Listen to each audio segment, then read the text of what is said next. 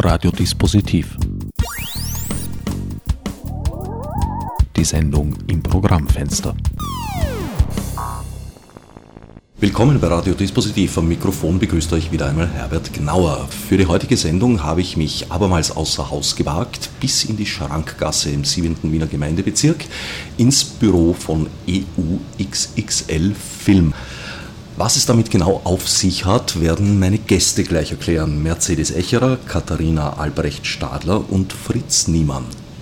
Also EUXXL Film die Idee ist schon geboren worden 2003, 2004 dann angepackt und umgesetzt worden, ist eine Konsequenz aus der fünfjährigen Arbeit im Europäischen Parlament meiner Wenigkeit, weil ich dort wahnsinnig viel lernen durfte, sehr viele Erfahrungen gesammelt habe, vor allem aber ein unheimlich großes Netzwerk an außerparlamentarischen Kräften, Experten, Expertinnen aus dem ganz gesamten Bereich der Kunst und Kultur und Wissenschaft und dieses Netzwerk äh, nicht weiter nutzen zu können oder zu wollen, das, das hätte ich mir nicht vorstellen können.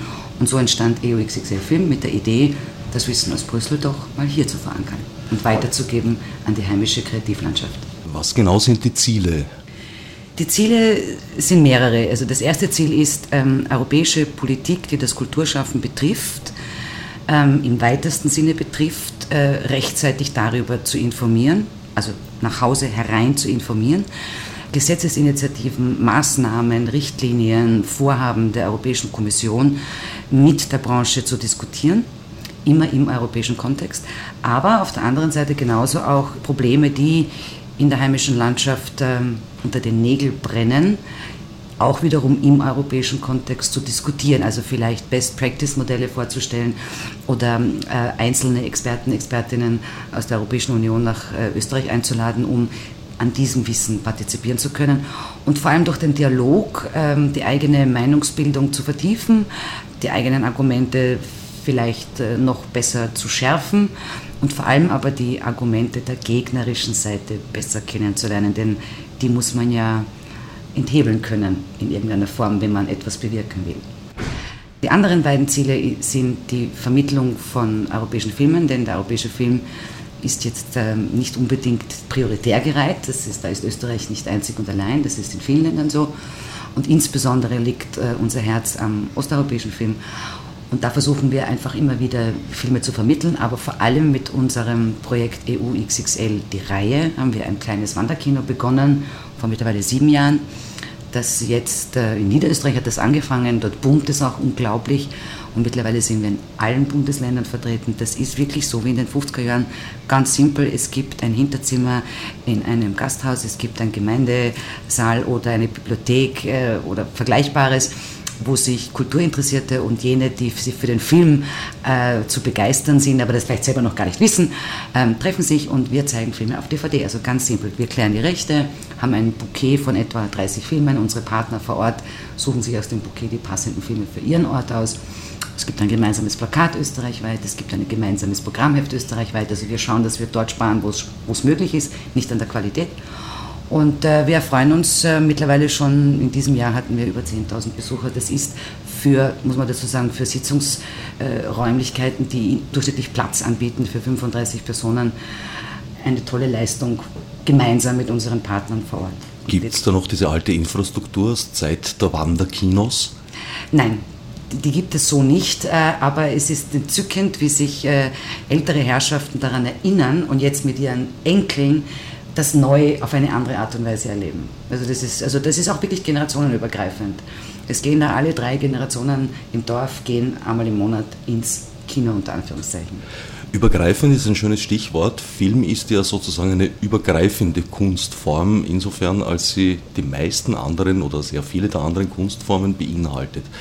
Entsprechend breit gefächert sind auch die Problem- und Aufgabenstellungen in dem Bereich.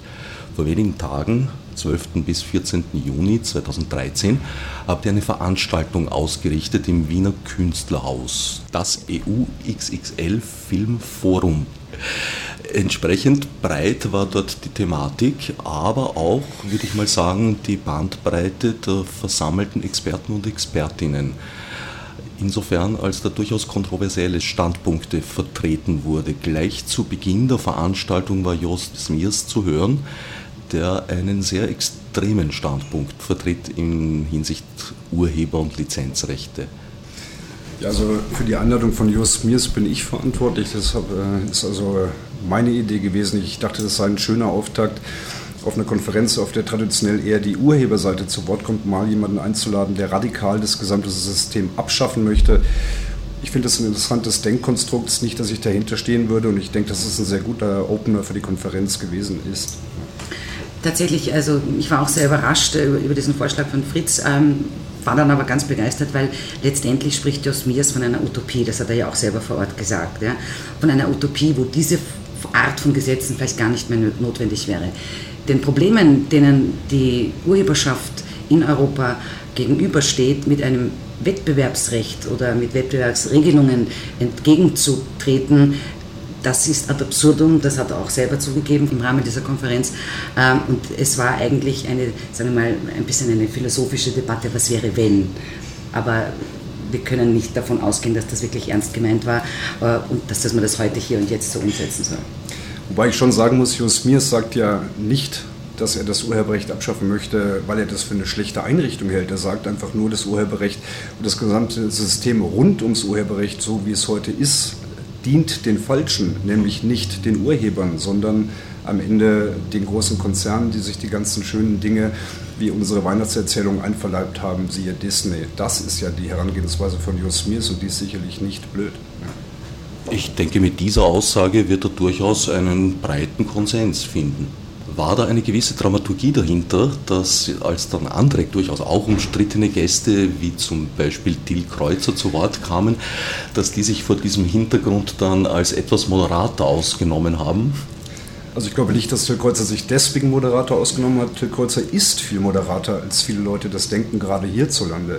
Aber die Idee war schon, die Leute zu Keynote-Speakern zu machen oder denen die Möglichkeit einzuräumen, die dem ganzen System eher kritisch gegenüberstehen, die vielleicht auch das Urheberrecht modifizieren wollen, die Bedarf für Änderungen sehen und danach ein ausgewogenes Panel zu haben, wo Befürworter und Gegner in gleicher Anzahl sitzen und darüber diskutieren. Aber es war schon die Idee, ein provokatives Input-Statement, um es einfach mal anders zu haben, um nicht die Situation zu haben, ein trauriger Urheber sagt, oh, das Internet gibt es, wir sind alle schlimm dran und danach sitzen fünf weinende Urheber da und weinen gemeinsam, weil es alles so schlimm geworden ist, äh, seitdem es das Internet gibt. Das ist ja auch zum Weinen, ja? das muss man schon sagen. Ja?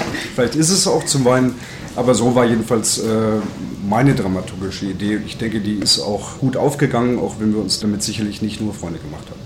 Ja, wir hatten halt auch die Erfahrung gemacht in den letzten, äh, bei den letzten Foren, dass es so war, dass vorne jemand stand, eher äh, von den Urheberseiten oder von den Verwertungsgesellschaften, die eben äh, ihre Situation dargelegt haben. Und dann waren die Kritiker im Publikum. Und es ist ja immer einfacher, auf etwas äh, kritisch zu antworten, was vorher irgendwie, wo sich sozusagen jemand mehr oder weniger entblößt hat. Und in dem Fall haben wir gesagt, lass es uns doch mal umgekehrt so machen, lass uns doch mal jemanden seine Utopie erzählen und die anderen sitzen da und er muss dann rechtfertigen und er muss dann oder sie muss dann darlegen, in welche Richtung es gehen soll. Und damit man einfach mal aus dieser Rechtfertigungs Ausgangsposition herauskommt, in der sich, glaube ich, heutzutage die Urheber auch ganz oft wiederfinden. Und das war der Ansatz und leider ist dieser Ansatz äh, nicht bei allen so verstanden worden, weil diese Debatte eben eine hochemotionale ist, wie wir alle wissen, und wo es sozusagen mittlerweile darum geht, äh, wo tritt wer auf, wer hat welche Plattform, welche Öffentlichkeit und äh, wer sozusagen hat mehr Klicks in seinen, seinen Meinungen als jemand anders, was wir alle hier sehr, sehr schade finden, weil gerade diese Konferenz auch wieder gezeigt hat,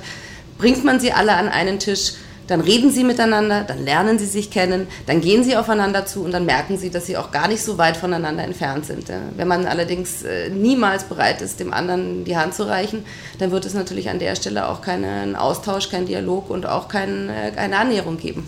Das haben auch äh, teilweise unsere geladenen Panelisten von der sogenannten gegnerischen Seite gesagt, dass sie Sie kennen Diskussionen im eigenen Umfeld, Sie kennen die Diskussion pro, contra, aber relativ selten. Und wenn, dann ist das vielleicht eine Diskussion über eineinhalb Stunden und das war es dann auch und nicht zwei Tage lang, wo sich die wesentlichen Vertreter der unterschiedlichen Branchen, die mit dem Urheberrecht zu tun haben, gemeinsam an einem Tisch finden. Was auch dazu führt, und das ist schon eine Verantwortung, der wir uns verpflichtet fühlen, ähm, zu sagen, wenn wir, je besser wir die andere Seite kennen, umso besser können wir die Argumente schärfen. Und ich möchte gerne auf Thiel Kreuzer zurückkommen, der war ja auch schon voriges Jahr unser Gast, heuer war das irgendwie eine Aufregung, konnten wir nicht genau nachvollziehen. Die Kreuzer wird vom Bundestag eingeladen, wurde auch, wurde auch von österreichischen Abgeordneten eingeladen, um sich äh, briefen zu lassen, informieren zu lassen über seine Sicht, über die Menschen, die er vielleicht vertritt oder seine Community. Und ich denke, dass gerade für die heimischen Filmschaffenden es auch relevant ist, äh, von wem werden denn ihre Politiker informiert über das Urheberrecht. Und wenn es dieselbe Informationsquelle gibt, sowohl für die Politik wie für die betroffene Kreativszene, dann ist das nur ein Vorteil. Für alle, die Till Kreuzer noch nicht kennen, er ist ein deutscher Jurist, ein Rechtsanwalt, betreibt mit anderen zusammen unter anderem das Projekt iRights Info. War in dieser Sendereihe noch nicht zu Gast, äh, indirekt schon, weil ein Vortrag von ihm, der mitgeschnitten wurde auf einer Konferenz vor fast einem Jahr in Linz, ausgestrahlt wurde. Till Kreuzer ist ganz sicherlich, wie du richtig gesagt hast, kein Vertreter von extremen Standpunkten, sondern eigentlich aus meiner Sicht von äußerst vernünftigen Standpunkten, die noch dazu juristisch naja, ich bin kein Jurist, ich kann das jetzt fachlich nicht beurteilen, aber mir kommt das schon alles sehr, sehr plausibel und, und, und wie soll ich sagen, in sich geschlossen auch vor. Ich möchte dazu sagen, Till Kreuzer wird immer mit dem Vorwurf konfrontiert, oder gar nicht er selber, wir werden mit dem Vorwurf konfrontiert, hierzulande äh, Till Kreuzer sei ein Google-Lobbyist. Er ist das nicht. Das Einzige, er forscht eine seiner Tätigkeiten im CoLab in Berlin. Diese Einrichtung ist in der Tat von Google finanziert. Vielleicht kriegt er da auch mal ein Wurstbrot, was von Google äh, bezahlt wird, aber er kriegt kein Honorar von Google. Und das ist ja doch eine sehr wichtige Trennlinie, die man da nennen muss. Ja. Also nochmal, Till Kreuzer ist kein Google-Lobbyist. Also äh, vielleicht auch eine, eine schöne Anekdote aus der Konferenz. Es waren Ted Shapiro, eben ehemals äh, für Motion Pictures tätig und immer natürlich auf der Seite der Urheber, sowohl äh, wie Jeremy Zimmermann, La Quadrature du Net und äh, Jamie King, dort gemeinsam auf einem Panel, die sich bis dahin noch nie kennengelernt haben, aber sich immer sozusagen als Feinde gesehen haben oder sagen wir mal als gegnerische Parteien und äh, sie haben tatsächlich gesagt, also waren dann sehr erstaunt, sich gegenseitig als nice guys zu empfinden und sind aufeinander zugegangen und haben auch gesagt, hey, lasst uns doch einfach in Zukunft lieber mal was zusammen machen. Was genau, genau das ist, was wir eigentlich damit erreichen wollen. Endlich mal persönlich kennenzulernen und zu sehen, man liegt nicht so weit auseinander. Auf diesem Panel saß auch Paul Harrater, korrekt? Ja. Genau. Ja. Und ähm, Paul hat mit dem ersten Statement völlig klar gemacht, worum es nicht bei der heimischen Filmlandschaft, sondern letztendlich allen in Europa geht. Und ähm, dann hat sich das ein bisschen eingependelt auf den, auf den Jeremy Zimmermann ähm, aus, aus Paris, dass äh, er vielleicht hier der Bad Guy ist, weil die möchten eben ein freies Internet, eben auch gratis. Hat sich herausgestellt, das ist doch nicht ganz so. Also sie möchten ein freies Internet, sie sind aber schon bereit zu zahlen. Nur unter welchen Umständen und nach welchen Kriterien, ja? Weil sie möchten sharen, wie Jeremy so schön gesagt hat, I would love to share with you. Ähm, dann haben wir ihn gefragt, ja, was sharest du denn mit uns, also mit den Kreativen? Er hat gesagt, das ist der Punkt. Wir möchten zahlen, aber wir möchten auch wissen, dass das Geld ankommt bei den Kreativen. Und da gibt es viele Fragen, also der Teufel liegt ja oft im Detail, wie wir wissen, und da sind wir auch ein bisschen weitergegangen in der Frage. Also ich muss dazu sagen, Jeremy Zimmermann ist einfach ein Internet-Hippie. Sharing is caring. Ja, ist toll. Äh, da gibt es sehr viele Fragen zu stellen, aber grundsätzlich ist der Ansatz ja auch mal zu diskutieren. Und ich äh, verstehe einfach nicht, warum wir hierzulande so viel Gegenwind bekommen haben. Die Leute hören sich es nicht an und äh, ja, dann können sie sich einfach auch kein Urteil bilden und das ist bedauerlich. Ich denke, dass bei manchen einfach die Erkenntnis, dass sich überhaupt etwas ändern muss, noch recht neu ist. Also vor etwas mehr als einem Jahr hat mir ein AKM-Vorstandsmitglied noch ins Mikrofon gesagt, er wisse eigentlich nicht recht, wieso dieses wohlerworbene Paket von Rechten und Urheber- und Lizenzrechtssystemen überhaupt wieder aufgeschnürt werden müsse. Mittlerweile ist, glaube ich, allen klar, dass es nicht mehr aufgeschnürt werden muss, sondern es liegt bereits offen da. Ja. Sind da irgendwelche Antworten herausgekommen im Laufe der Konferenz oder sagen wir mal so, so, Andeutungen, wo der Weg hingehen könnte, dieses Paket wieder neu zu formen? Also von Seiten der AKM ist das nicht der Fall gewesen. Da hieß es ja nur vom Vertreter der AKM, den ich jetzt nicht namentlich nenne, die AKM ist toll. Also auch keine Erkenntnis, dass ein Änderungsbedarf besteht? Man muss natürlich jetzt einerseits sagen, ähm, Urheberrechtsvertreter, allen voran Verwertungsgesellschaften, haben in den Ländern auch unterschiedliche Schwierigkeiten, aber gemeinsam in Europa gibt es ein massives Problem. Man hat große Angst, dass Verwertungsgesellschaften zerschlagen werden wollen aus Brüssel. Und ähm, da gibt es einen Reflex, den man jetzt mal wienerisch sagt, die Mauern. Ja? Das kann ich aber nachvollziehen, denn wenn da ein Steinchen herausgenommen wird aus dieser Mauer, bröckelt alles und bricht zusammen. Und damit bricht ein großes solidarisches Modell zusammen, das über Dekaden hervorragend funktioniert hat. Man muss gewisse Dinge ändern. Wir haben ein, äh, ein, Urheberrecht für das Internet, aber wir sind alle damit nicht so zufrieden, wie es sein könnte. Vor allem die Nutzerseite gibt Gas und möchte noch schneller und noch billiger und noch einfacher alles bekommen. Die Kreativen würden gern endlich einmal überhaupt ihr Geld bekommen. So. Gehen wir jetzt in ein Detail. Da waren wir mit Ted Shapiro, Jeremy Zimmermann, äh, Jamie King, Paul Harrat auf dem Panel. Die Frage kam auf, was für Österreich ganz, ganz wichtig ist, die sogenannte Lehrmedienabgabe. Ja? Das ist ein, ein großer Kuchen im gesamten Kuchen, der pro Jahr eingenommen wird. Das ist ein großer Anteil davon. Und ähm, der Gesetzgeber in Österreich schreibt vor, dass von diesem Kuchen 50 Prozent für soziale und kulturelle Einrichtungen und Zwecke verwendet werden muss. Die SKE-Fonds. Genau. Das heißt, wenn ein Künstler äh, in, äh, kurzfristig in eine schwierige Situation gerät, man kann schnell und un unbürokratisch helfen. Wenn es neue Produkte gibt, man ist ein Newcomer oder es ist ein Nischenprodukt, man kann relativ schnell und unbürokratisch eine Förderung bekommen. Das heißt, wir helfen uns selbst. Wunderbar. Der Kuchen wird immer kleiner, wir können uns immer weniger helfen. Das spürt man. Das spürt man in der Vielfalt der Produktion, das spürt man aber auch vor allem in den sozialen Fällen und da wird es dann auch besonders kritisch. Wenn ich jetzt sage, wie wäre es mit einer Lehrmedien, also die, nicht ich, sondern es kam die Frage auf, eine Lehrmedienabgabe doch mal europaweit durchzudenken, und zwar auf äh, die gesamte Hardware, ähm, wo, es, wo man eben kopieren kann, gibt es schon wieder unterschiedlichere Meinungen. Man merkt aus dem angelsächsischen Raum kommend, die sagen, das funktioniert nicht, wir wissen auch warum. Da muss man sich versuchen, irgendwo anzunähern und da haben wir gemerkt, da sind die Fronten hart, schon unter den Urhebern. Also da ist eine große Überzeugungskraft seitens der Kreativlandschaft nötig im angelsächsischen Raum und da zähle ich jetzt auch ein bisschen Teile aus dem skandinavischen Raum dazu, die da vieles übernommen haben, in der Atmosphäre mal abzuholen und sagen, wir müssen hier gemeinsam agieren, denn wenn wir hier drei, vier, fünf verschiedene Meinungen haben, dann werden wir das nicht positionieren können. Wie man es ja auch gemerkt hat, äh, das ist ja nicht Teil der Urheberrechtsnovelle geworden, die jetzt verabschiedet wurde eine, ein Novellchen wurde schon verabschiedet. Die Schutzdauerfristen Genau, es wurde einfach das umgesetzt, was Europa vorgeschrieben hat, aber alles andere, worüber man jetzt über ein Jahr diskutiert hat, kam nicht. Ja. Und es wird wieder ein neues Fenster geben im nächsten Jahr, aber bis dahin können alle nochmal nachdenken und sollten das auch.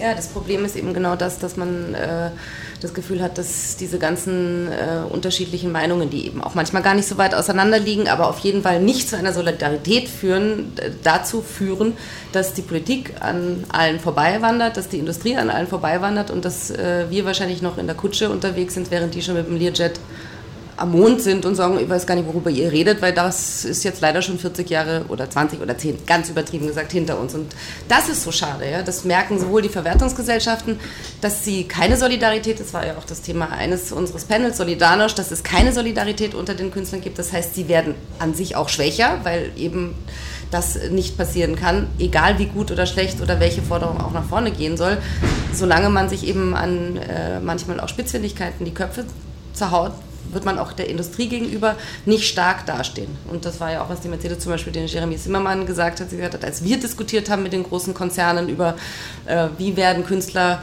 entlohnt, ihr macht das Geld, wir, wo wart dann ihr? Ihr Internetphilosophen, die irgendwie ein freies Netz, weil wenn wir alle zusammenkommen würden, dann hätten wir eine andere Macht.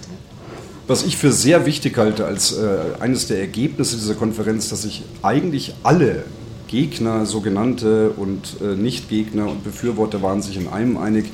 Es muss aufgepasst werden, dass nicht am Ende all die großen Konzerne, nämlich die Google, Apples, Amazons, diese dreimal ähm, in allererster Linie dass die die ganzen Urheberrechte bekommen und die Urheber und alle anderen blöd dastehen. Da waren sich alle einig, ob die jetzt Jos Miers heißen, Till Kreuzer, Paul Harater oder wer auch immer. Das ist eigentlich die große Gemeinsamkeit der Konferenz gewesen und das ist ja auch mal wichtig zu sagen.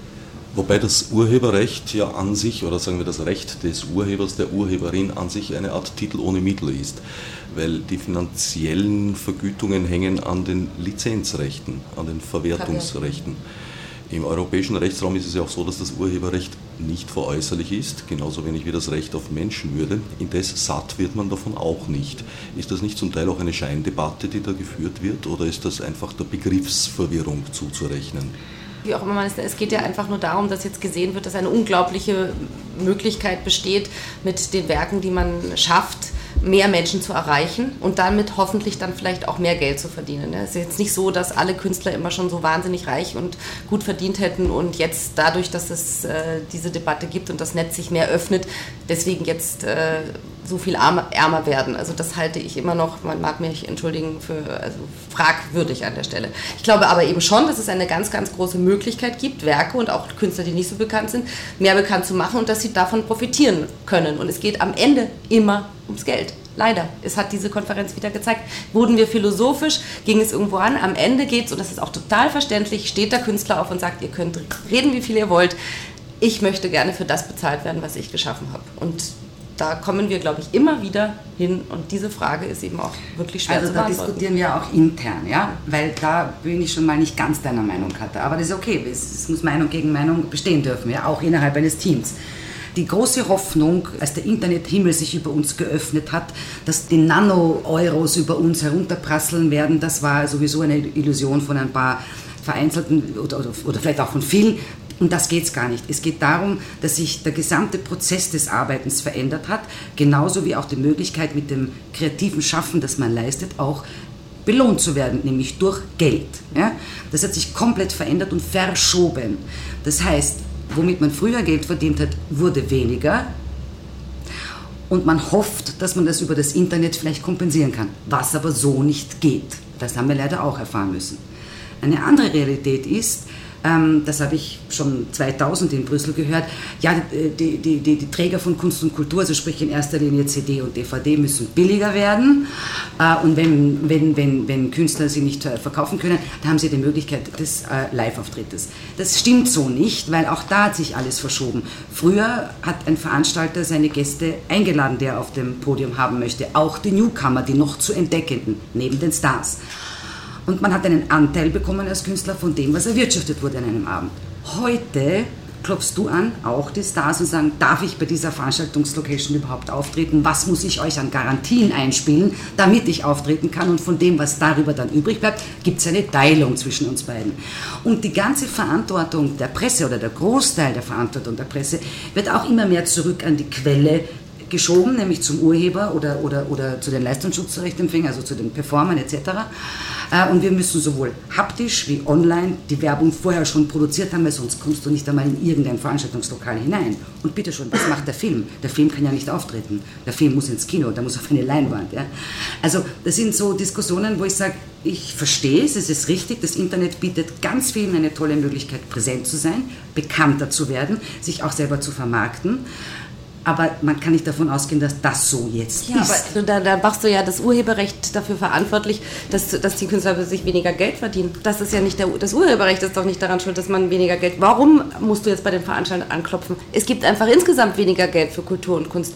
Und das ist, glaube ich, ein, ein, ein extrem. Naja, die Förderungen werden gekürzt, aber doch nicht deswegen, weil jetzt plötzlich das Internet freier geworden ist. Das ja. ist sicher und das heißt, das heißt genau, was du gesagt hast. Früher, warum hat man früher für dich spürbar mehr Geld mit Kunst und Kultur verdient? Warum?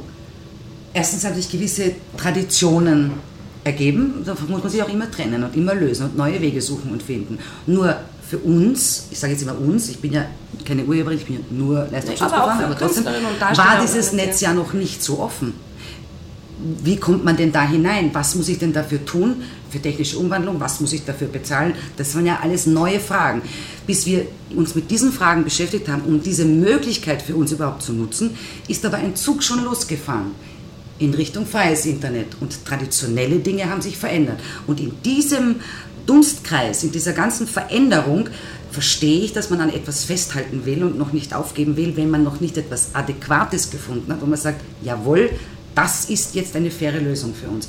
Die Debatte in Brüssel wird so geführt, das Urheberrecht ist dazu da, um die Interessen zwischen den Nutzern und den Urhebern auszugleichen. Ursprünglich ist das Urheberrecht geschaffen worden dafür, und so versteht es auch der Jurist, als Mittel für das kreative Schaffen entlohnt zu werden und nicht um eine Balance zu schaffen. Aber das ist schon die Atmosphäre, in der wir stehen. Wir stehen in dieser Atmosphäre und da kommen jetzt auch, die Nutzer sind ja nicht nur industrielle Nutzer, sondern es ist auch das Publikum, die ich lieber Publikum nennen möchte und nicht Nutzer. Und dann leben wir in einer Gesellschaft, die heißt Geiz ist geil. Da wird es dann schwierig zu sagen, bitte, ich möchte für den Film, den du dir jetzt gerade anschaust oder für den Song, den du dir gerade anhörst, mein Geld, das mir zustünde. Also ich halte überhaupt nichts von dem Begriff der Geiz ist geil Gesellschaft. Das zeigen im Übrigen auch die Zahlen beispielsweise der Musikindustrie, die jetzt ja auch wieder ansteigen äh, nach oben. Ich glaube einfach, es gab über äh, die letzten Jahre einfach einen Mangel an guten legalen Angeboten. Die gibt es im Bereich der Musik jetzt mal auf jeden Fall. Also steigen die Zahlen auch wieder an, die Sachen werden gekauft. Im Bereich der Literatur und auch im Bereich des Films ist es in Europa schwierig. Man kriegt den Content, den man will, einfach nicht so schnell, wie man ihn haben möchte. Also weichen die Leute auf illegale Portale aus. Das kann ich ein Stück weit auch verstehen. Aber auf der Konferenz wurde auch, unter anderem auch vom bereits ähm, genannten Till Kreuzer, wurden auch neue Modelle aufgezeigt. Ja, also das ganze Modell der Aufmerksamkeitsökonomie. Das heißt, ich bin beispielsweise Komponist und ich verschenke zehn meiner Tracks und werde damit bekannt und danach fangen die Leute an, es zu kaufen. Oder ich bin Filmemacher und verschenke einen Film und die Leute laden sich den Film runter und finden ihn ganz toll. Und danach kann ich einen größeren Film machen, weil ich den dann vielleicht über Kickstarter finanziere und die Leute meinen Namen schon kennen und äh, sagen, der hat was Gutes gemacht, dem gebe ich jetzt Geld. Also es gibt schon neue Ansätze, die natürlich das alte System noch nicht voll ersetzen, aber sicherlich irgendwann mal ersetzen werden. Also ich, ich halte diesen ganzen Kulturpessimismus überhaupt nicht aus, sondern denke schon, dass wir gerade in einer Phase sind, wo es neue Modelle gibt. Das alte Modell ist noch nicht ersetzt, aber wir sind auf einem ganz guten Wege. Und das hat die Konferenz auch gezeigt. Es muss ja auch nicht entweder oder sein. Also ich glaube, es ja. werden sehr viele Dinge, die weiter bestehen. Aber ich glaube eben wirklich ein ganz großes Problem ist das, und das ist definitiv so, Kunst- und Kulturförderung massiv zurückgegangen ist. Es werden äh, nicht nur hier, sondern in Italien, wenn ich mich erinnere, gab es vor 20 Jahren noch 40 Orchester. Jetzt gibt es fünf, von denen ich spüre, dass sie da sind. Ja? Die Opernhäuser, die Theater, die, die Museen. Es gibt ein paar, die sind extrem erfolgreich, aber ganz viele sterben weg. Und das ist sicher nicht, hat nichts mit dem Netz zu tun, das hat einfach damit zu tun, dass das, was der Kultur zugeschrieben wird, weniger wird, weil es eben für andere Dinge aus. Und das ist spürbar und darunter leiden die Künstler. Und deswegen muss es irgendwo kompensiert werden oder soll womit kompensiert werden, was nicht funktioniert. Aber darf ich da nochmal was sagen? Da leiden die Künstler drum. Ich glaube schon auch, die Künstler müssen einfach, das ist zwar nicht schön, aber sie müssen auch ein bisschen mehr Vermarkter ihrer selbst werden, als sie das waren.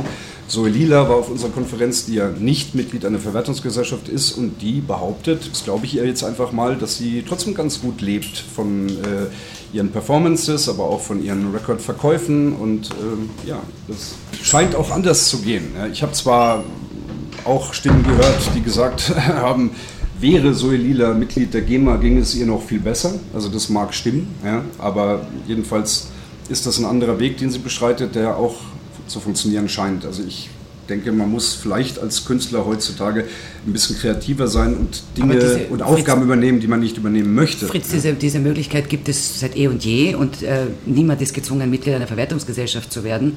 Wenn du das einmal machst, dann sagen sie bitte, ja, wir wollen dich dann aber ganz, weil nur das macht Sinn für eine Verwertungsgesellschaft, auch im solidarischen Kontext. Man kann ja da nicht sagen, diese drei Rechte ja und diese sieben nicht, also das würde ja so nicht funktionieren. Also diese Freiheit äh, für den Künstler, die hat es immer gegeben. Und es gibt genügend junge Künstler, die sagen, nein, ich möchte das so machen oder ich möchte das so machen und entscheiden nach ihrem Gutdünken. Das ist in Ordnung. Was das Problem ist, ist, dass man Verwertungsgesellschaften als Monopol sieht in Brüssel und Monopole man nicht dulden möchte, obwohl es ein Recht gibt, auch in, aus, auf, auf europäischer Ebene. Monopole dürfen sein, aber sie müssen dann eben durchreguliert sein nach europäischem Recht. Ob das der richtige Weg ist, weiß ich nicht die Diskussionen laufen nach wie vor. Ja, sie, sie laufen ganz intensiv. Ja, um, um nochmal auf die Konferenz zurückzukommen, wir hatten ja auch Wolfgang Senges von der C3S zu Gast, einer neuen in Deutschland sich gerade in der Gründung befindlichen Verwertungsgesellschaft, die dann praktisch eine Alternative oder sagen wir es ruhig Konkurrenz zur GEMA ähm, darstellen würde. Und da ist dann auch interessant, wenn die mal genehmigt ist, dann fällt die GEMA-Vermutung. Also es gibt in Österreich das gleiche AKM-Vermutung Bedeutet, es wird immer erstmal angenommen, dass die Musik, die irgendwo gespielt wird, aufgeführt wird, im Repertoire der AKM ist. Ja? Und in Deutschland eben analog dazu der GEMA, wenn es die C3S gibt, was jetzt wahrscheinlich noch ein Jahr dauern wird, dann ist das mal gefallen und was dann passiert, äh, werden wir sehen, weil die CDRS möchte sich ja dann auch europaweit aufstellen und dann wird das System ein anderes. Ich möchte noch äh, was zu den Verwertungsgesellschaften sagen, weil du gerade gesagt hast, es ist praktisch eine exklusive Bindung und es müsste auch so sein. Bei der SACEM in Frankreich ist es schon so, äh, dass die äh, Mitglieder Teile ihres Repertoires auch unter einer Cultural Commons Lizenz äh, veröffentlichen dürfen. Das ist leider nur bei der SACEM so. Warum das da geht und bei den anderen nicht, entzieht sich meiner Kenntnis. Ähm, es ist auch spannend zu beobachten, was passiert, wenn sich so alternative Verwertungsgesellschaften wirklich entwickeln. Ähm, das war ja auch eine Hoffnung seitens der Europäischen Kommission, dass es da einen Wettbewerb gibt, in dem sich neue Anbieter von selber auf den Markt begeben. Das ist, scheint jetzt der Fall zu sein seit kürzem. Da stellt sich mir dann natürlich die Frage, wie ist das dann mit dem Weltrepertoire, weil das Urheberrecht natürlich territorial begrenzt ist, obwohl das Internet ja planetumfassend ist, ähm, ist das Urheberrecht nun mal territorial begrenzt. Und durch die Verträge mit den Schwesterngesellschaften wird das Repertoire einfach ausgetauscht, also die Rechte für das Repertoire. Das heißt, du hast einfach in Deutschland mit der GEMA die Weltrechte ja? und kannst sie auch anbieten. Und genauso kannst du die Rechte aller deiner Vertreter in Deutschland, also aller Urheber, die du in Deutschland vertrittst, in der Welt damit anbieten. Wie das jetzt alternative Gesellschaften machen wollen, bin ich neugierig drauf und, und das ist sehr spannend. Ob da jetzt nicht die Gefahr auch eines ungewollten Kannibalismus entsteht, weil wo wird man sparen können? Nur bei den Preisen, also nur bei dem, was man ausschüttet, weil das wissen wir auch, Verwertungsgesellschaften bemühen sich, die meisten, muss man sagen, nicht alle, aber wirklich die meisten bemühen sich, die, die Kosten so niedrig wie möglich zu halten. Aber man muss sich auch vorstellen, in den letzten 15 Jahren, welche Kosten da für eine Verwertungsgesellschaft angefallen sind mit diesen ganzen neuen Technologien. Das ist schon ein irrsinniger Aufwand, der geleistet werden muss, was für ein großes Land mit vielen Urhebern sicherlich leichter ist wie für ein kleineres Land mit nicht so vielen Urhebern, die dasselbe leisten müssen, aber natürlich viel, viel weniger sind. Was die gesunkenen Förderungen betrifft, hängt das natürlich immer damit zusammen, mit welchem Zeitpunkt man es vergleicht. Also im Vergleich mit den 70er oder 80er Jahren des 20. Jahrhunderts sind die Beträge oder die Förderungen, glaube ich, nicht wirklich gesunken. Äh, es ist jetzt in Wien auch die Anzahl der Theater zum Beispiel nicht zurückgegangen. Auch Opernhäuser gibt es eigentlich mehr als vor 20 Jahren. Es wird einfach immer weniger Geld, das zu den Urhebern durchkommt. Das ist die Realität. Jetzt gibt es Stimmen, die meinen, es gehört vor allem der Verteilungsschlüssel innerhalb der Verwertungsgesellschaften reformiert. Also darauf zielte ja unser Panel mit dem Namen Solidarność ab. Genau das war das Thema. Es wurde am Ende gar nicht so viel über dieses Thema diskutiert, was ich schade finde. Ist natürlich auch der heikelste Punkt, den man überhaupt besprechen kann. Aber die Grabenkämpfe zwischen den sogenannten U-Musikern und den E- oder EU-Komponisten und E-Komponisten, die sind ja schon mal tief und legendär. Dann hängen ja immer noch die Verleger mit drin, die sowieso den Großteil des Kuchens bekommen. Da läuft, läuft jetzt übrigens ein sehr interessanter Prozess in Deutschland, weil es ja so ist, dass die Verleger bringen keine Urheberrechte mit hinein. Da gibt es analog zu dem Fall VG Wort, läuft der gleiche Prozess. Und da war der Anwalt auch da, ähm, der diesen GEMA-Prozess führt. Es kann also sein, dass die Verleger in Bälde nicht mehr in der GEMA sitzen. Und das wäre dann sicherlich auch ganz kurz danach bei der AKM so. Da würde dann also sehr viel in Bewegung geraten und das wäre gut für die Urheber, wenn es so wäre. Da würde mehr Geld an die Urheber ausgeschüttet werden. Aber Verteilung, der Verteilungsschlüssel, der so geheime Verteilungsschlüssel, der ist natürlich das Riesenproblem, weil nur die wenigen privilegierten Mitglieder, die sacken sich die große Kohle in die Tasche und die anderen kriegen das nicht. Da sagen natürlich die Verwertungsgesellschaften, das ist so. Die, die, die viel gespielt werden, kriegen das Geld. Das mag auch so stimmen. Aber dennoch gibt es ja auch eine Solidaritätsfrage. Ob man nicht vielleicht, ob die Reichen vielleicht nicht doch ein bisschen von dem, was sie bekommen, auch an die abgeben, die nicht so viel das verdienen. Das tun sie ja. Ja, das tun sie ja schon per Gesetz. 50 Prozent von dem, was ihnen zustünde, bekommen sie ja gar nicht, weil es in einen gemeinsamen Topf geht. Ja, aber vielleicht ist das nicht genug. Ja, warum ist denn dann der Unfrieden da? Warum ist denn die Unzufriedenheit da? Die Unzufriedenheit ist vor allem da, weil, und das sagen alle Urheberinnen, und zwar in ganz Europa, ich sehe mein Werk irgendwo und man hat mich nicht gefragt, darf ich es nutzen. Das ist einmal der erste Punkt. Es fängt, es fängt einmal mit Respekt an. Das kommt noch vor dem Geld. Die Miete muss bezahlt werden, keine Frage. Aber zuerst, wir fangen mal bei dem Respekt an stell dir vor, man, man, man kommt zu dir nach Hause und nimmt einfach ein Jackett von dir, weil man braucht jetzt gerade ein Jackett. Würdest du auch sagen, hallo, würdest mich bitte fragen? Ich brauch's dir gern, aber frag mich doch. Ja? Und so geht es den Urhebern. Sie werden nicht gefragt und sie tauchen irgendwo auf. Natürlich, wenn du jetzt zum Beispiel, ähm, ich kann mich erinnern, Ilmar Raag, dessen Film jetzt auch im Künstlerhaus läuft, vor einigen Jahren hatten wir ihn bei uns beim Forum, da war das Forum in, in Krems, ähm, der hat gesagt, mein Film hat wunderbar funktioniert äh, im eigenen Territorium und auch auf Festivals. Und auf einmal, ein halbes Jahr später, komme ich drauf, dass mein Film 300.000 Mal in Japan downgeloadet wurde sagt er, einerseits freut mich das, weil ich will, dass dieses Thema, es ging um, um School-Shootings, ja, dass dieses Thema weltweit gesehen und behandelt und diskutiert wird ähm, und gerade auch in dieser Region äh, und dass das so viele sind, das, das finde ich toll. Aber ich bin nur deshalb ruhig, unter Anführungszeichen, äh, weil meine Filmförderung mir den Film finanziert hat und somit auch mein Gehalt. Ja? Aber mein Produzent, der wackelt und sagt, Moment, wie kriege ich diese Refinanzierung wieder? Wenn der downgeloadet wird, ohne dass irgendein ein, ein Rückfluss passiert, dann wird es problematisch. Und gleichzeitig dazu haben wir ja auch, ähm, weil Katha vorhin gesprochen hat, immer weniger Geld für Kultur. Wir wissen, wir reden vom, vom, vom Kinosterben seit äh, mehreren Dekaden. Hier seit in, ich auf der Welt bin. Das, Und ja, das ist ein halbes Jahrhundert. Ja, aber das ist auch tatsächlich ein Problem. Denn, denn stell dir einmal vor, es werden noch weniger Kinos und es werden noch weniger Kinokarten verkauft. Also noch weniger Möglichkeit, eigenständig mit dem Produkt auf dem Markt Geld zu verdienen.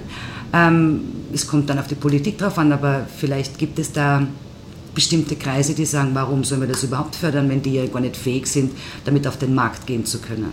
Es gibt auch solche Stimmen und das finde ich dann wahnsinnig gefährlich. Und de facto ähm, ist in Wien einiges passiert es gibt mehr Opernhäuser, da hast du recht. Da gibt es auch sowas wie einen kleinen Pool an, an, an jungen Leuten, die sich, die sich hier etablieren können, die hier wachsen können. Aber wenn ich mir das zum Beispiel in der Tanzszene anschaue, das schon mal, zum Beispiel schon mal nicht so. Ja? Also es gibt immer Pros und es gibt immer Kontras. Faktum ist jedenfalls, wenn ich als, als, als Kreativer ausschließlich abhängig bin davon, dass mein Werk gefördert wird. Und nur dann kann es passieren. Und ich habe überhaupt keine Chance, mich auf einem Markt zu behaupten. Dann gerät man auch in eine Abhängigkeit, die einfach auch für den Kreativprozess nicht der idealste ist. Was sehr wohl anders war früher in diesem Europa, man kannte einander weniger und es gab bestimmte Fernsehsendungen, bestimmte Radiosendungen, bestimmte äh, Theaterfestivals, die den Austausch unheimlich befördert haben. Diese gibt es auch noch, aber sie sind in dieser Vielfalt von neuen Sendern und Präsentationsmöglichkeiten, gehen sie ein bisschen verloren und sie gehen unter. Und ähm, das, glaube ich, ist besonders schwierig, wenn es darum geht, in einem zusammenwachsenden Europa voneinander mehr zu wissen, einander besser zu verstehen. Also der französische Popsong hat einfach noch immer nicht den Stellenwert in deutschsprachigen Gebieten, außerhalb, also in der Schweiz vielleicht, ja, aber bei uns in Deutschland und Österreich sicher nicht, wie er es vielleicht verdienen würde. Das heißt, wir haben mit einem unheimlich internationalen Druck zu tun, dazu die Abhängigkeit von Förderungen, dazu immer weniger Geld in der Förderung und dazu immer weniger Möglichkeiten, sich auf dem Markt überhaupt behaupten zu können. Das heißt, in dem Sinne behaupten zu können, dass meine Kunst wahrgenommen wird und ich damit auch Geld verdienen kann. Eine, eine, einen Wettkampf, einen Wettbewerb hat es immer gegeben zwischen Qualitäten, zwischen Geschmack und Qualitäten und zwischen Geschmäckern. Dem ist der Künstler immer ausgesetzt. Aber wenn er mit einem internationalen Druck dieser Größenordnung, wie wir es die letzten 10, 15 Jahre erlebt haben, durch das Dorf Welt mit dem wunderbaren Schirm Internet ausgesetzt wird, wird es auf eine Art und Weise schwierig, wo ich glaube, dass man das alleine nicht so gut bewältigen kann. Ja, da gibt es jetzt viele Punkte. Also zunächst mal die, die Moral Rights, die die Mercedes ganz am Anfang angesprochen hat. Natürlich ist es eine Sauerei, wenn irgendjemand ähm, ein Kunstwerk stiehlt und aufführt, ohne dass der, der Urheber das weiß. Also das, das mal von vornherein. Aber wir waren ja eigentlich bei der Solidarität innerhalb der Verwertungsgesellschaften und da denke ich, das ist ein, ein sehr wichtiges Thema, was wir auf der Konferenz äh, ausführlich diskutiert haben. Äh, jetzt natürlich ohne handfestes Ergebnis, aber ich denke, da gibt es noch viel und noch sehr lange darüber zu diskutieren. Das ganze Thema der Kulturförderung sehe ich ein bisschen anders, aber ich komme auch nicht aus Wien, sondern bin hier vor sieben Jahren hingezogen und muss sagen, ich finde das Fördersystem hier beneidenswert äh, zu allen anderen Orten, an denen ich in Europa bisher gelebt habe. Und es waren einige ich finde es toll. Ich habe das Gefühl, jeder, der hier was auf die Beine stellt, kriegt irgendwie mindestens, äh, wenn er sich einigermaßen anstrengt, einen Tausender, damit er sein Projekt realisieren kann. Also so schlecht finde ich das alles nicht. Und was das Kinosterben anbetrifft, es ist eben auch ein gesamtgesellschaftlicher Prozess. Die Leute gehen weniger ins Kino. Ja, sie schauen sich die Sachen halt anders an. Die Leute schauen sich ja nicht weniger Filme an, ich glaube sogar eher mehr, aber sie schauen sie weniger im Kino. Das kann man bedauern. Ich auch, finde, finde das sehr anschauen. schade. Ja, ich bin selber großer Kinofan, komme nicht mehr dazu, weil ich zwei kleine Töchter habe. Seitdem war ich leider auch nicht mehr im Kino. Aber ja, also ich denke nicht, dass die Leute weniger Filme schauen, sie schauen es halt weniger im klassischen Kino, was ein, ein Prozess ist, der sich auch nicht mehr aufhalten lässt. Das will ja auch niemand. Die Frage ist vielmehr, was schauen sie sich an und warum? Und dem musst du entgegensteuern. Und das ist in einer Sprachenvielfalt wie Europa, wo wir über 40, 50 Sprachen haben, da, natürlich sind es nur 23 Ansprachen, aber gesprochene Sprachen sind es viel, viel mehr. Und man fühlt sich nur in seiner eigenen Sprache wiedergespiegelt. Ja? Wir sehen diese Filme ja gar nicht. Die zirkulieren doch viel zu wenig. Ja? Da muss man schon ein, ein Cineast sein, da muss man schon sehr filmaffin sein als Publikum, um sich am Abend nach acht Stunden Arbeit einen polnischen Film mit englischen Untertiteln anzuschauen. Weil das ist vielleicht ein bisschen anstrengend. Und das ist verdammt nochmal auch anstrengend. Trotzdem hat dieser Film ein Recht und ein, eine Chance zu bekommen, gesehen zu werden. Die Chance hätte er mit dem Internet, aber finde ich den überhaupt? Das ist, das ist die große Frage. In diesem, in dieser Wu, in diesem Wust, in diesem Überangebot ja, Also von kreativem Content. Wo ist hier eine Richtschnur, dass ich mich zurecht Ja, da muss ich sagen, Zu legalen Angeboten auch. Finden tut man den Film wahrscheinlich schon irgendwo, aber wo ist das gut kuratierte legale Angebot im Filmbereich? Das ist wirklich die Frage. Ja. Der Grund, warum es noch nicht die guten kuratierten Portale gibt, ist, glaube ich, beim Film auch der, dass die Rechteklärung so viel schwieriger ist mit 27 und bald 28 Staaten in der EU äh, als in der Musik. Also die Musik hat es ja eh spät genug, sie haben ja lange geschlafen, aber dann haben sie es irgendwann einigermaßen hinbekommen. Ich finde, heute hat keiner mehr eine Ausrede, der illegal Musik runterlädt, weil er kann sie ja auch kaufen, er wird sie immer finden. Aber im Filmbereich ist es einfach mal anders. Ja? Und äh, der Grund liegt für mich in der Rechteklärung. So gesehen muss ich sagen, war das auch ganz toll. Wir hatten Besuch von Michel Gury ähm, aus Brüssel, der uns eine neue Internetseite vorgestellt hat, die er mit der Europäischen Kommission begonnen hat, gemeinsam, die einfach einmal aufzeigt, was äh, muss denn in einem Vertrag, in einem Vertrag das Filmschaffen betreffend, wenn man über die Landesgrenzen zusammenarbeitet, überhaupt drinnen stehen. Was ist denn der Zweck und was ist das Ziel und was ist der Inhalt? Ja? Weil er auch gesagt hat, es sind 27 Länder mit so unterschiedlichen Traditionen, also bis hin zu, mit Handschlagqualität machen wir zwar einen Film, äh, bis hin zu, ich verstehe die andere Seite nicht, so geht's nicht. Ja? Und hat es in einer halben Stunde sehr, sehr klar vorgeführt, wie einfach und, und simpel das ist. Und das ist zum Beispiel eine Richtschnur. Das sind Angebote aus Brüssel, die finde ich gut. Das sind kleine, aber wichtige Schritte, wo man sagt, das vereinheitlicht uns nicht in dem Sinne, dass wir alle jetzt gleich machen müssen. Es bietet uns eine Chance, an etwas äh, sich orientieren zu können, sagen, aha, das macht Sinn, das habe ich mir noch nicht überlegt, das sollte man vielleicht mit einbeziehen in unsere Verträge, die wir in Zukunft machen. Vor allem auch mit jenen Ländern, die vielleicht noch nicht so viel Erfahrung haben mit dieser Form von Verträgen. Also es gibt durchaus gute Dinge auch, die aus Brüssel kommen, das muss man schon auch erwähnen. Ja. Es ist generell sehr schwer, Fronten klar zu machen. Äh, Teilweise verlaufen sie innerhalb einzelner Personen. Als ich einen mir befreundeten Autor, den Peter Klar, auf der Straße unlängst gefragt habe, was denn so seine Meinung äh, zu dieser ganzen Diskussion sei, hat er nach kurzem Nachdenken gemeint, das würde jetzt davon abhängen, ob ich ihn als Autor, als Wissenschaftler oder als Herausgeber frage. Natürlich. Es ist ja auch schwierig, wenn du dich selber produzierst als Künstler, dann äh, hast du zwei Seelen in deiner Brust. Ja? Einerseits ist das wunderbar, weil du sagst, okay, ich kann jeden Schritt begleiten und kann einschreiten. Andererseits bist du als Produzent natürlich zu gewissen Schritten, auch finanzieller Natur, ähm, verpflichtet gegenüber dem Künstler, also gegenüber dir selber, äh, wo du sagst, boah, das ist jetzt aber, woher nehme ich das jetzt? Ja? Das kann unter Umständen sehr, sehr schwierig sein, aber auch da gibt es wunderbare Beispiele, nicht nur im Netz, kann man auch bei den Verwertungsgesellschaften durchaus mal anklopfen und sagen, wie mache ich das denn besser, wenn ich mein eigener Produzent bin.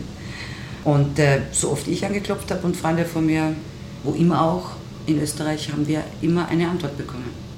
Dennoch gibt es ein paar Punkte, wo man Lager sozusagen abgrenzen kann. Im Großen und Ganzen würde ich da zum Beispiel zwei sehen, zwei grundsätzliche Ansätze. Im juristischen Bereich gibt es diejenigen, die von einem Reparaturgedanken getragen sind, würde ich sagen im Augenblick in den etablierten Institutionen jedenfalls bei weitem die Mehrheit. Und das andere Lager, das meint, nein, das sei nicht mehr reparabel, das müsse komplett neu aufgesetzt werden. Wo seht ihr euch da? Hm. Ich befürchte, dass wir da unterschiedliche Meinungen haben. also ich denke, dass nicht, dass alles neu aufgesetzt werden muss. Ja? Und es gibt viele Teile des sogenannten alten Systems, die auf jeden Fall auch ins neue Zeitalter übertragen werden äh, sollten und mitgenommen werden sollten, aber diese sollten auch reformiert werden können. Und es kann einfach nicht mehr sein, dass ein 14-Jähriger drei YouTube-Clips zusammenschneidet und dann eine Abmahnung bekommt. Das ist einfach, entspricht nicht mehr der Lebensrealität. Das muss man mal so deutlich sagen. Und das sagt nicht nur Till Kreuzer, sondern so denkt die Menschheit. Das bedingt aber natürlich äh, empfindliches Umdenken und, und so sagen wir mal Einbußen bei der Werkkontrolle und bei der Kontrolle dessen, was mit einem Werk passiert. Ja, aber das ist jetzt, das ist eine, eine, Rechtsgüterabwägung. Das ist natürlich heikel und ich kann den Urheber auch verstehen. Das schöne Beispiel von John Groves bei uns auf der Konferenz, John Groves Composers Club Deutschland, der gesagt hat, ähm, ich schreibe ein Lied zum Geburtstag meiner Mutter ja, und dann finde ich das ähm, auf YouTube wieder und äh, irgendjemand hat ein Video dazu geschnitten, auf dem drei Katzen tanzen. Das möchte er nicht, das kann ich auch verstehen. Aber meistens ist es das ja nicht, sondern meistens nehmen die halt irgendeinen Disney-Clip und äh, tanzen dazu. Das tut dann Disney weh, aber es tut Disney nicht weh. Ich denke einfach, das Urheberrecht ist als System ist es schon in Ordnung. Es bedarf nur weniger Modifikationen, um es einer geänderten Lebensrealität anzupassen. Und damit wird kein Urheber enteignet, damit verdient kein Urheber weniger Geld. Damit, äh, damit verdienen sie vielleicht sogar endlich vielleicht überhaupt verdienen mal. sie sogar mehr Geld oder sie verdienen überhaupt mal. Aber Oft es ist ja gar nicht. Äh, ne? es kann nicht sein, dass sich äh, ich nehme das Wort jetzt nicht in den Mund, Urheberrechtstaliban, aber äh, es kann einfach nicht sein, dass alles so bleibt, wie es ist, obwohl sich die Welt weitergedreht hat. Ich glaube auch, dass es eine Generationenfrage ist. Ja? Du hast ähm, diesen Werbeslogan, den ich ins Spiel gebracht habe, Geiz ist geil, so abgeschmettert. Das freut mich, dass du das so abschmetterst, Fritz, aber es hat letztendlich eine Generation geprägt.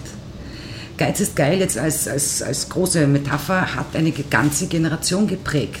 Äh, Handybetreiber, die Inhalte verschenken beim Kauf eines neuen Handys, haben eine ganze Generation geprägt. Daher glaube ich, ist Information, und zwar schon in der Schule, was mache ich denn da eigentlich, unglaublich nötig. Wenn, wenn ich weiß, was ich da überhaupt mache, dann kann ich ein Rechtsempfinden entwickeln. Wenn ich das nicht weiß, werde ich das nie haben. Ja? Ich glaube, wenn man, einer, ein, wenn man den Schülern sagt, du, das ist jetzt deine Lieblingsband, wenn du die runterlädst, bei illegalen Portalen und die nichts verdienen, werden die irgendwann einmal nicht mehr auftreten können, wenn die sagen, danke, das war's jetzt, ich werde wieder Tischler oder so, dann werden die sagen, das möchte ich nicht. Ich möchte, dass meine Band die nächste CD herausbringt, weil ich kann vielleicht nicht nach Schottland fahren und mir die Band anhören, weil ich bin erst zwölf. Ja? Ich kann sie nur im Netz hören oder auf CD. Also ich glaube, der Kampf ist verloren. Da gab es keine Versuche. Wenn man so will, ist es eine Lost Generation. Ja. Aber ich glaube einfach dadurch, dass dieser Kampf verloren oder Kampf jedenfalls diese Bewusstseinsbildung nie ernsthaft versucht wurde und meines Wissens nach auch heute nicht ernsthaft versucht wird oder auch nur im Ansatz, man muss neue Modelle entwickeln und das heißt auch, dass die Band muss dann nicht Schreiner werden, sondern die Band kann zum Beispiel sich einen YouTube-Kanal äh, machen und die Hälfte der Einnahmen geht an die Band und die andere Hälfte geht an Google. Ist zwar nicht schön, dass Google sich so viel einsteckt, aber die Band verdient dadurch was. Ist auch wieder ein, ein gehbarer Weg, wie so viele so, sofern Nicht, ja. sofern nicht das, äh, sofern Google dir nicht den Preis vorschreibt und sagt, so viel will ich. Nein, Google, der Google schreibt den Preis ja genau vor. 50 Prozent kriegst du. Das ist der Deal. Damit das ist der Pakt mit dem Teufel. Ja. Es gibt auch Stimmen, die fordern, dass eine Unterscheidung zwischen gewerblicher und privater Nutzung eingeführt wird. Also dass zum Beispiel eben die private Nutzung auch äh, inklusive Veröffentlichung auf YouTube oder wo auch immer im, im Internet, aber ohne gewerblichen Hintergrund, anders behandelt wird als eine Benutzung, die auf einen kommerziellen Gewinn abzielt halte ich für eine sehr vernünftige Idee. Es ist natürlich sehr schwierig, die Trennlinie zu ziehen, aber wenn man die ziehen kann, äh, dann ist es sicherlich eine sehr gute Idee. Dann das wär, würde, wurde auch von allen Teilnehmern gefordert, ja. und zwar ausnahmslos von allen. Da würde zum Beispiel eben in die private Nutzung der 14-Jährige mit den drei YouTube-Videos äh, fallen und äh, die andere Seite ist der Elektromarkt, der sich irgendwas aus dem Netz zieht und dann äh, sein, äh, sein Logo draufklebt. Allerdings so, denke ich, dass sich auch Filmregisseure daran gewöhnen müssen, dass es künftig neben dem Director's Cut auch die Audience Cut geben wird, weil die Leute werden die Filme verändern. Womit wir wieder bei der Aufmerksamkeitsökonomie sind, auch. Ja? Ja, wobei ich, ich damit habe ich sowieso immer ein Problem. Ich, ich, ich, ja, man kann sich nicht wehren. Also ich denke mir, wenn ein Werk so mal geschaffen wurde und die Öffentlichkeit erreicht hat, äh, denken wir mal an ganz äh, früher, 200 Jahre zuvor. Robert Schumann komponiert was und Clara Schumann spielt es und äh, nach seinem Tod kann er gar nicht mehr sagen, Clara, spiel es bitte anders, ich möchte hier diese vier Takte etwas äh, zurückgenommener. Kann er nicht mehr, es ist vorbei. Ja? Also man muss ja damit leben. Das Problem, glaube ich, ist, wenn es politisch missbraucht wird, auch das habe ich von Künstlern erlebt, die plötzlich ihre Werke in einem, ich sage es jetzt mal auch ganz offen, rechten Lager für sich verwendet, wieder gesehen haben und das ist heftig. Das will niemand. Man möchte nicht als Unterstützer für eine Gesellschaftsgruppe äh, herangezogen werden, für die man nicht steht. Oder wenn es künstlerisch deformiert wird. Ja? Und das ist natürlich dann wieder ein sehr subjektiver Blick auch des Künstlers. Ob man das verhindern kann, weiß ich nicht. Ob das auch richtig ist, gesetzlich. Also das ist eigentlich eine philosophische Diskussion, auch wo ich sage, ich, puh, wenn ich da wüsste, was richtig wäre, nun, ich denke, dass ziemlich viele Nestroy-Parodien von den ursprünglichen Autoren verhindert worden wären, wenn sie die Möglichkeit dazu mhm. gehabt hätten. Es gibt immer zwei Seiten, keine Frage. Aber die, die grundsätzliche Idee fanden viele Teilnehmer der Konferenz gut, dort die Grenze zu ziehen. Und ich selber finde die auch gut. Und über das Wie wird man wahrscheinlich noch lange diskutieren müssen, aber das ist sicherlich ein, ein schlauer Weg. Ja. Einen Problempunkt hast du vorher angesprochen, das ist die Tatsache, dass die rechtlichen Regelungen territoriale Regelungen sind. Jetzt gibt es eine wachsende Tendenz, diese regionalen, territorialen Gliederungen im Internet wiederherzustellen. Ein Punkt dabei ist die Netzfreiheit, die bei euch ja auch zur Sprache kam. Ja, es ist eine Kooperation mit der Initiative für Netzfreiheit und dem äh, Verein für Internetbenutzer Wipe.at die sind eigentlich äh, an uns herangetreten und ja, dann haben wir im Gespräch festgestellt, das würde ganz gut dort reinpassen. Die Besetzung des Panels erfolgte dann gemeinsam. Wobei ich ganz ehrlich zugeben muss, das ist inhaltlich nicht so ganz mein Thema. Ich bin eher im Urheberrecht verhaftet und da würde ich dann lieber Tom Lohninger, Joachim Dosehand oder wer da sonst noch so rumläuft einladen. Ich werde das nicht verabsäumen, keine Sorge. Wie würdet ihr eure Veranstaltung zusammenfassen? wir haben einen Schritt gemacht seit dem neunjährigen Bestehen von EUXXL, der auch für uns ein neuer Schritt war und mit all dem Gegenwind, der kurzfristig davor aufgetaucht ist, der sich aber auch wieder beruhigt hat und vor allem durch die unheimlichen, wunderbaren, positiven Feedbacks noch vor Ort, aber die uns dann auch teilweise ungefragt im Nachhinein per E-Mail erreicht haben, fühlen wir uns sehr bestärkt in, dem, in dieser Konzeption, dass wir gesagt haben, wir möchten aufmachen, wir möchten eben die andere Seite einladen. Wir möchten miteinander reden. Wir suchen den Diskurs. Wir wollen nicht Frontenverhärtung, sondern wir wollen den Dialog. Das war jetzt erstmals so. Und dafür ist es sehr gut gelungen. Nicht nur dafür, sondern überhaupt finde ich es sehr gut gelungen. Und ähm, ich denke, dass wir da auch weiterarbeiten sollten, was wir in unseren kleinen Jourfixen, die wir einmal im Monat machen, letztendlich tun. Wir laden ja, wenn es um, um heimische Probleme geht, Kompetenzen aus Europa ein, die dazu etwas zu sagen haben und manchmal auch etwas ganz Gegenteiliges. Ja? Und daraus kann man wieder etwas lernen. Wir sind ja jetzt nicht die Entscheidungsträger. Wir können dazu beitragen, dass diejenigen, die letztendlich eine Entscheidung herbeiführen müssen, nämlich die Politik, auch Informationen aus der heimischen Landschaft bekommt oder aus der europäischen Landschaft kommt, die von einer breiten Mehrheit getragen wird. Denn man darf nicht vergessen, das ist jetzt keine Entschuldigung an die Politik, aber sie muss sich wirklich mit vielen Dingen beschäftigen. Und äh, die Politik wird nicht 700 Seiten zu einem Aspekt lesen, sondern sie möchte klare Stellungnahmen von den Betroffenen. Die sind dafür, weil und die sind dagegen, weil. Wo kann man sich jetzt treffen in der Mitte? Und ich denke, dass wir sehr viel beigetragen haben. Also ich kann jetzt nur zitieren, äh, dass genau dieses Nicht-Fronten sondern miteinander reden von allen Teilnehmern ständig immer wiederholt wird, das ist großartig, das ist großartig, wir nähern uns an, wir nähern uns an. Und das europaweit. Ja, es waren ja nicht nur Vertreter von zu Hause, sondern wirklich aus so ziemlich allen Ländern da, aus der Europäischen Union und darüber hinaus. Äh, und das, glaube ich, ist sehr wichtig. Ich erinnere mich, ich weiß nicht, wie es jetzt ist, ich habe nicht mehr so viele Beziehungen zu meinen ehemaligen Kollegen in Brüssel, aber ich weiß, wie das äh, zu meiner Zeit war. Du hast zu jedem Thema fünf Stapel von Stellungnahmen und du nimmst den obersten und sagst, ist das relevant für mich? Und der Mitarbeiter sagt ja oder nein und den liest du. Ja? Es geht nicht, du kannst nicht alles lesen. Es ist ein Ding der Unmöglichkeit. Der Tag hat nur 24 Stunden. Und daher schaust du auch, wer ist der Absender? Wer schickt mir denn diese Stellungnahme? Wofür steht denn diese Gruppe? Ist das eine große Gruppe? Ist das eine relevante Mehrheit? Oder muss ich mich jetzt mit 37 kleinen Splittergruppen auseinandersetzen, die in sich keinen Kompromiss finden können. Und das ist manchmal so bei so heiklen Themen im gesamten Kulturbereich. Dann wird es schwierig, dann sind wir auf einem schlechten Posten. Wenn fünf, sechs große Konzerne kommen, die international tätig sind, die sich vielleicht gar nicht so vielfältig auseinandersetzen müssen, weil es da eine Konzernzentrale gibt und die sagt, das ist unsere Position, auch viel mehr Geld zur Verfügung haben, um zu lobbyieren, Künstler lobbyieren, nicht Künstler informieren, habe ich, hab ich gelernt und das ist wirklich ein großer Unterschied, denn sie informieren über den Status quo.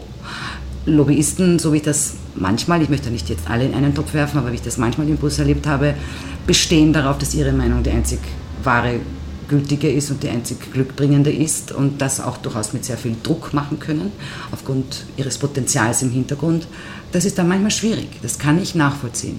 Und daher ist es wichtig, kann es immer nur wiederholen, Solidarität, Solidarität, Dialog, Zusammenfinden, einigen. Und wenn wir dann nicht überall einig sind, das macht nichts. Wir werden schon Lösungen finden. Aber wir sollten den anderen gegenüber solidarisch auftreten. Vielfalt in der Einheit. Ja, also dem habe ich gar nicht viel hinzuzufügen. Ich denke, dass wir dem Namen des EUXXL Forums wirklich gerecht geworden sind. Es ist ein Forum, auf dem sich über mehrere Tage hinweg Leute mit ganz verschiedenen Ansichten zu dem schwierigen Thema Urheberrecht getroffen haben, viele Gemeinsamkeiten entdeckt haben, auch wenn sie eigentlich anders denken. Äh, es war eine tolle Dialogplattform, es war eine tolle Atmosphäre und ich freue mich schon auf nächstes Jahr aufs EUXXL Forum 2014. Was unser Wunsch ist, äh, auch mit diesen Konferenzen, ist, eine Sensibilität in der Öffentlichkeit zu schaffen für dieses Thema, was sehr emotionsbeladen ist, was aber auch sehr schwierig zu debattieren ist in einer Öffentlichkeit, weil es sehr viel Grundwissen voraussetzt. Ja. Und da wünsche ich mir von der Presse auch ein bisschen mehr Genauigkeit in der Information. Es ist ein bisschen einfach, sich auf die populistische Seite der Gegner zu werfen. Das Internet ist frei und alles ist gratis und die bösen Urheber und die, die wollen so viel Geld und so. Das ist einfach. Das ist simpel und das ist populistisch im weitesten Sinne. Und das finde ich schade und äh, eigentlich auch einer, einer, einer Presselandschaft in, nicht nur hier, sondern europaweit nicht würdig. Ich finde, dass wir da alle einen Beitrag leisten muss, müssen, um einander besser zu verstehen und damit auch vielleicht besser zu akzeptieren. Ich danke euch, dass ihr uns an diesem internen Diskussionsprozess teilhaben habt lassen. Mercedes Echerer, Fritz Niemann und Katharina Albrecht Stadler, die uns zwischendurch auf diskrete Weise bereits verlassen musste. Fürs Zuhören dankt Herbert Gnauer. Als Nef Marburg mit Nesi. Fichtes ob sie durch